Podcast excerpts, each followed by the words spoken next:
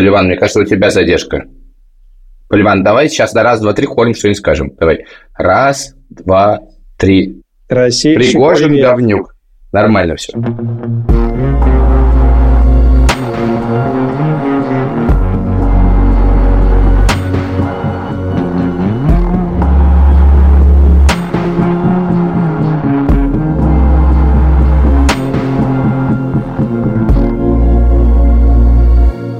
Привет, друзья. Привет. Мы записываем внеочередной выпуск подкаста «Новая волна». Чтобы было веселее, мы решили, что это будет не только выпуск подкаста, который потом прекрасно смонтируется, а это будет еще и лайвстрим в нашем телеграм-канале. Илья Красильщик, Александр Поливанов, «Новая волна», студия подкастов «Либо-либо». Мы начинаем наш концерт. Я хочу просто сказать, что ради того, чтобы это случилось, я вышел на улицу и сижу на тротуаре с компьютером посреди Парижа. Надеюсь, никто компьютер не отнимет. Но знаешь, что я вот сижу и думаю сейчас, пока сижу на этом тротуаре? Скажи, какой твой любимый мем? Да. Я, извини, у меня начинается просто неконтролируемо ржать, потому что я ржу с субботы утра, и это какой-то нервный смех. Я просто знаю людей, у которых смех, когда у них дикий стресс, например, они видят страшную катастрофу, когда они умирают люди, у них стресс выражается в виде адского смеха. Они бесконечно ржут. Вот у меня это с утра субботы происходит. Так вот, какой мем? Ну, слушай, мне нравятся два, даже три, наверное. Во-первых, мне кажется, очень хорошая шутка про то, что в России теперь новый праздник – картофельный спас. Вторая – это то, что в 2021 году люди говорили, что в России вторая армия в мире, в 2022 году, что в России вторая армия в Украине, а в 2023 году, что в России вторая армия в России. Ну, это лучше, ну, конечно, да. Но надо сказать, что наиболее образно всю ситуацию описал, по-моему, это у Альфреда Коха в телеграм-канале.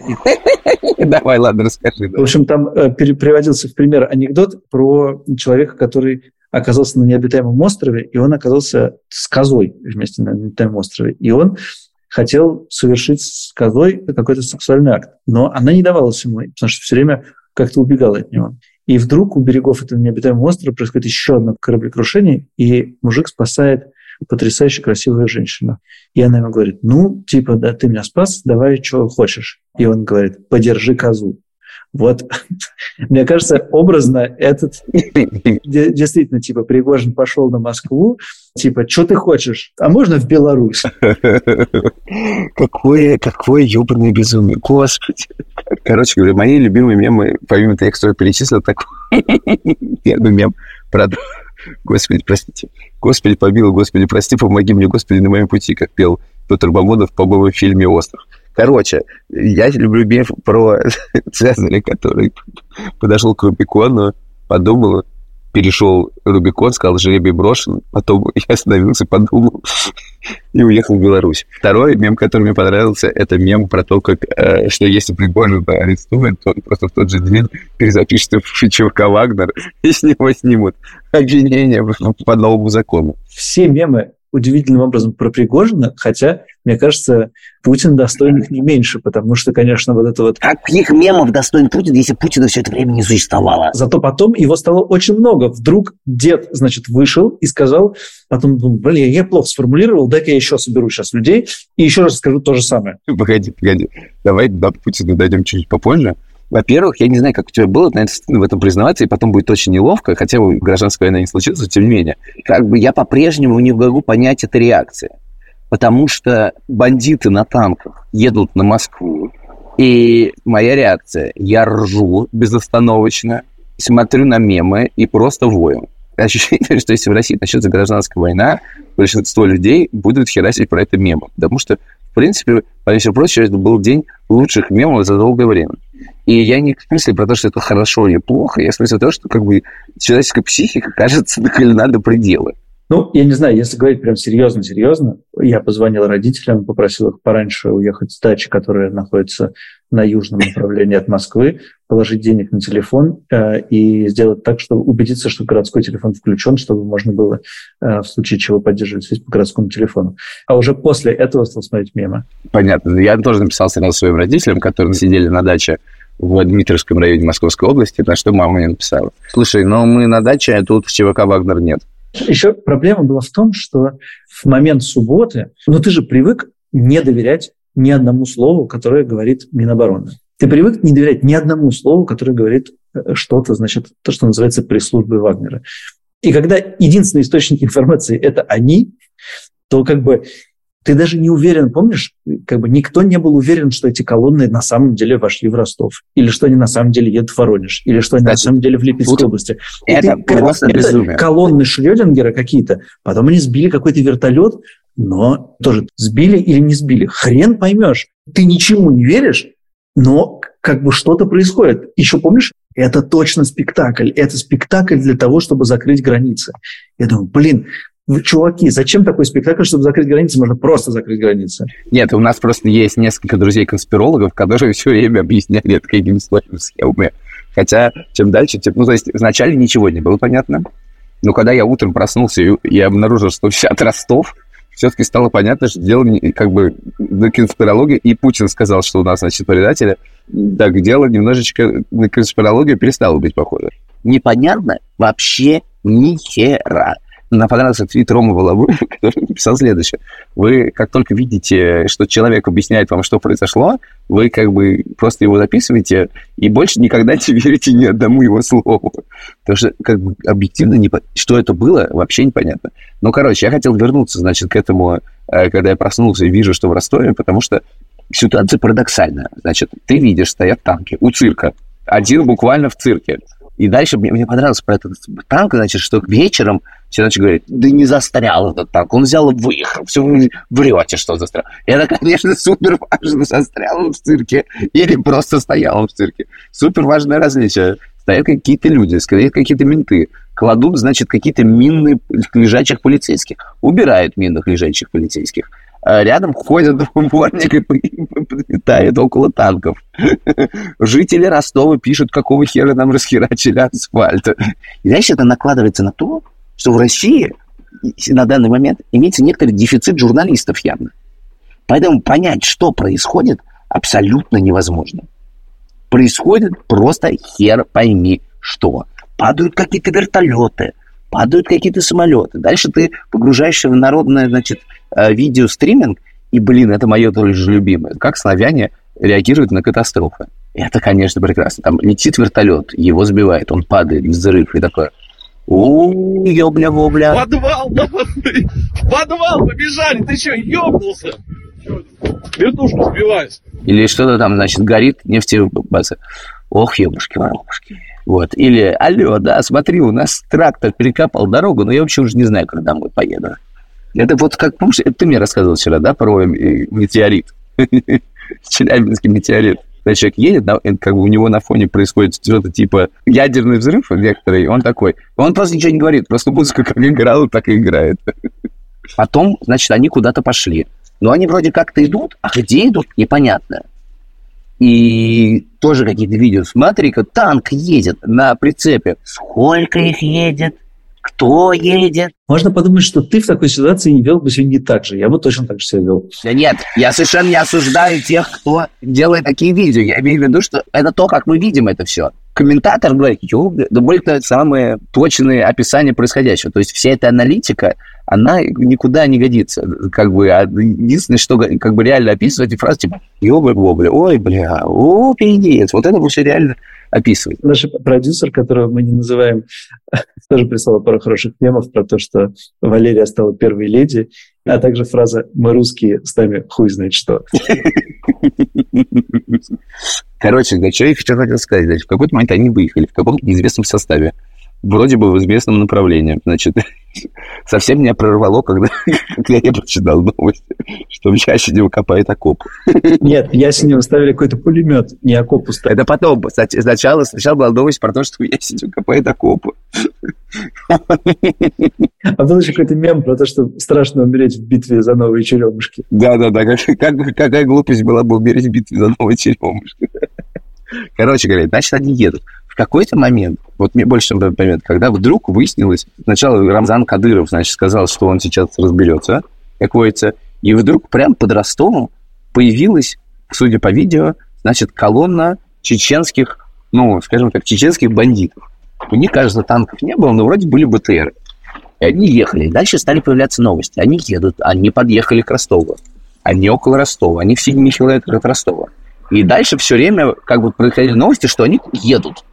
И это, как, знаешь, ты не смотрел «Игру престолов»? Нет, я смотрел «Игру престолов». Вот. В «Игру престолов» был какой-то персонаж, имя которого я не помню, который все время гребет. Он как-то типа во втором сезоне начал плыть, и типа до восьмого сезона плыл.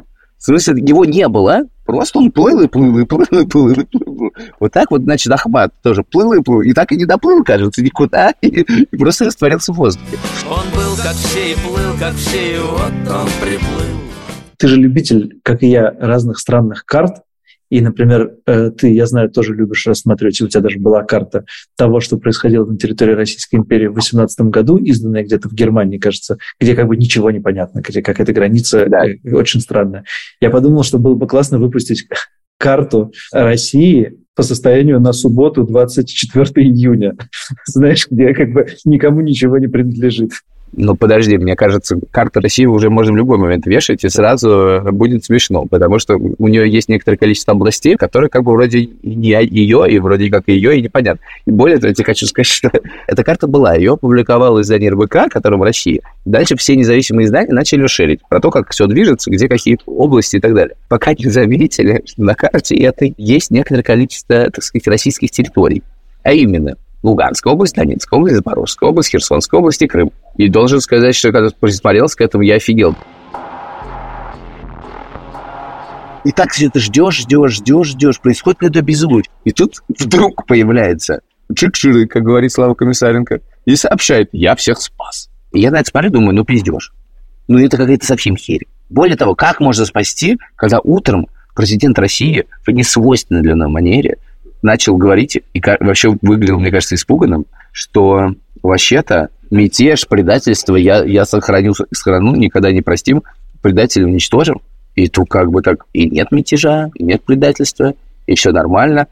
И как бы ты думаешь, ну херь полная. Ну, батька опять, значит, про какие, выдумывает какие-то, откуда готовилось нападение. Слушай, а ты сегодня не видел, как он пересказывал свой разговор с Путиным? Блин, это тоже. Причем, понимаешь, они все пиздят, но каждого пиздешь в своем варианте. Путин одним способом, Лукашенко другим способом. Дай с ним поговорю, телефон дай.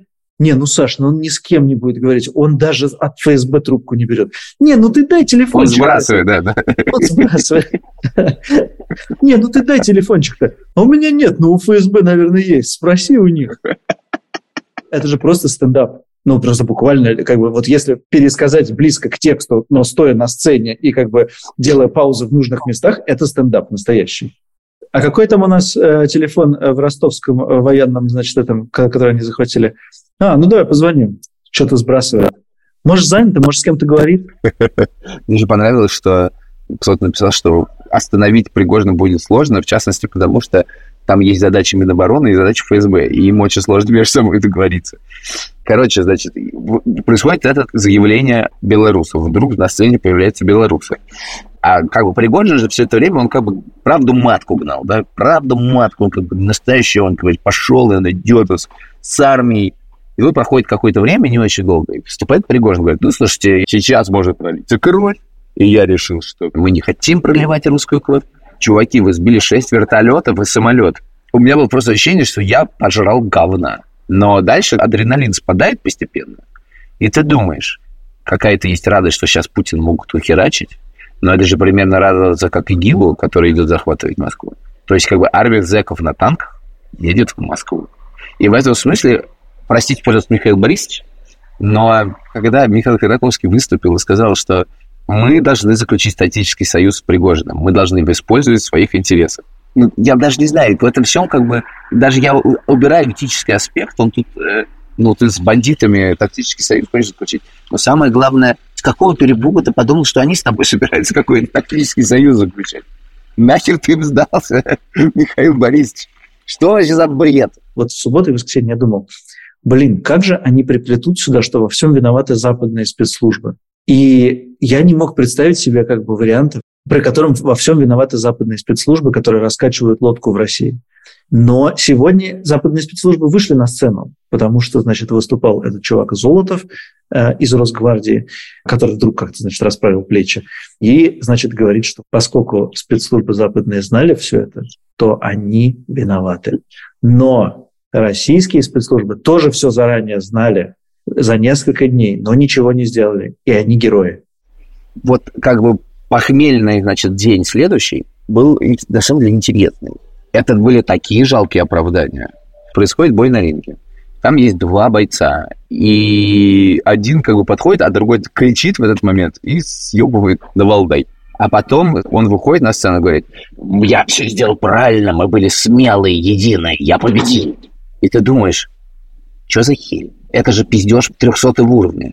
Ну, в смысле, я просто не понимаю, как этим жалким оправданием, сказанным несколько раз подряд, в принципе, кто-то может поверить. Потому что все-таки этот военный мятеж происходил, в отличие, знаешь, так как независимые медиа, что происходит в Украине. Ну, тут я уверен, что вся страна была в курсе, что происходит. Ты знаешь, я вообще не понимаю, как бы люди, они живут в каком-то своем мире.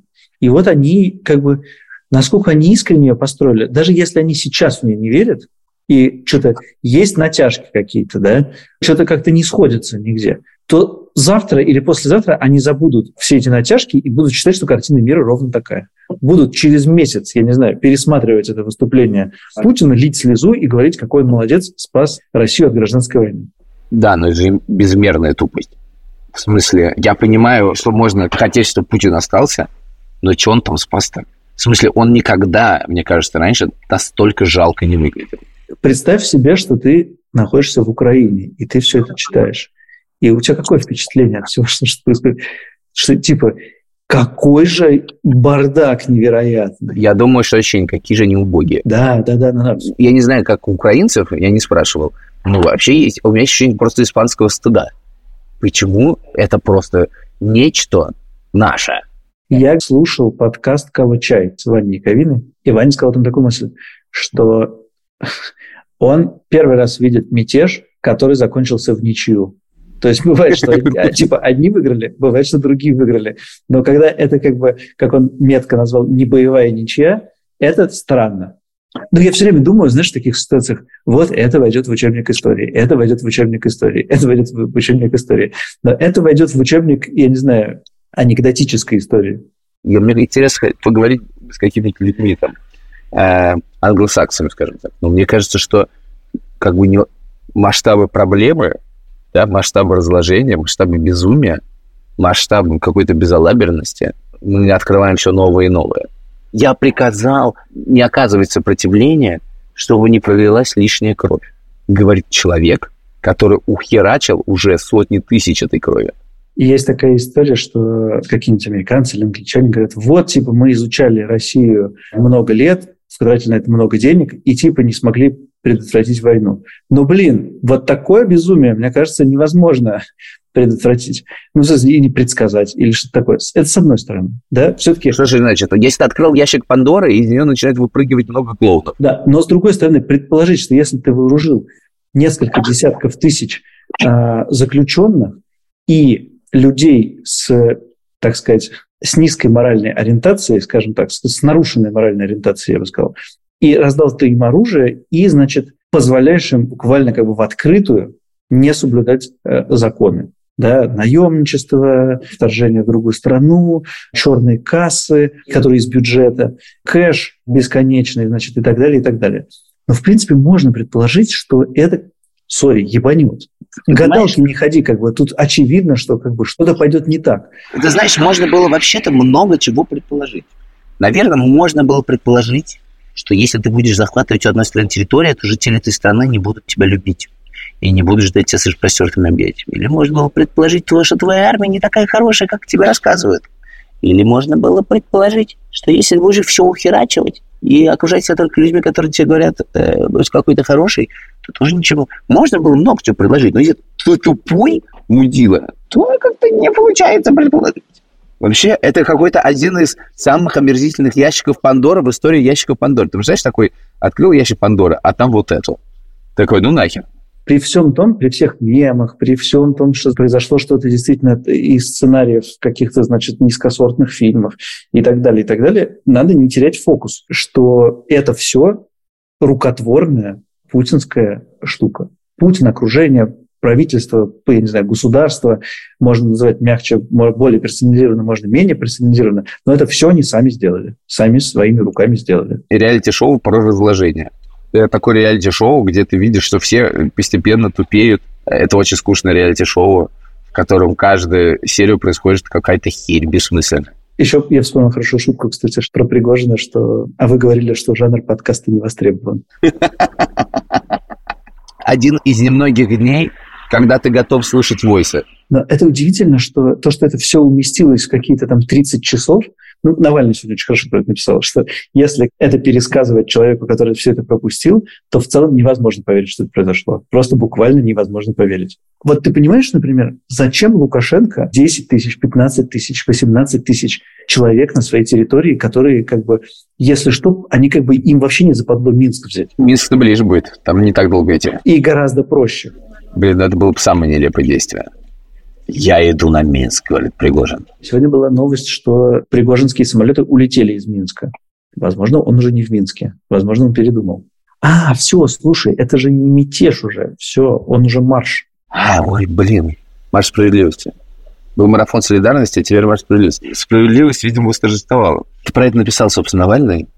Типа чувак с танками сбил шесть вертолетов в один самолет, пошел на Москву, и, и дело закрыли. Ты поставил лайк какому-нибудь посту в Фейсбуке или в ВКонтакте, или что-нибудь там написал, и 7 лет.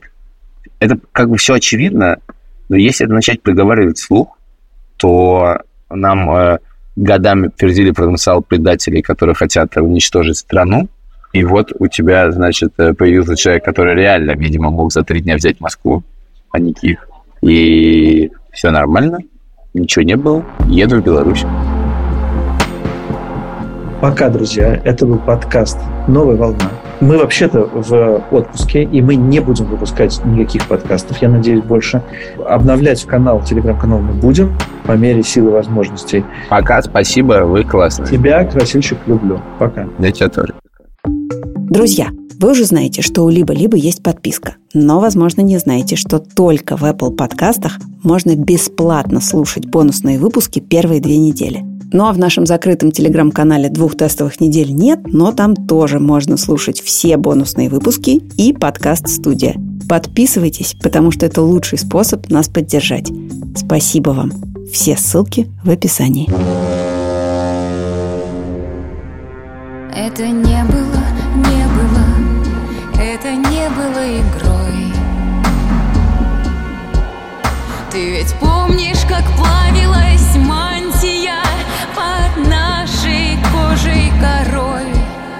Ветер дует и волны гладят место разломано, оно до сих пор горит. Я прошу их жалеть и тебя, мой навеки уплывший, навеки отдельный материк.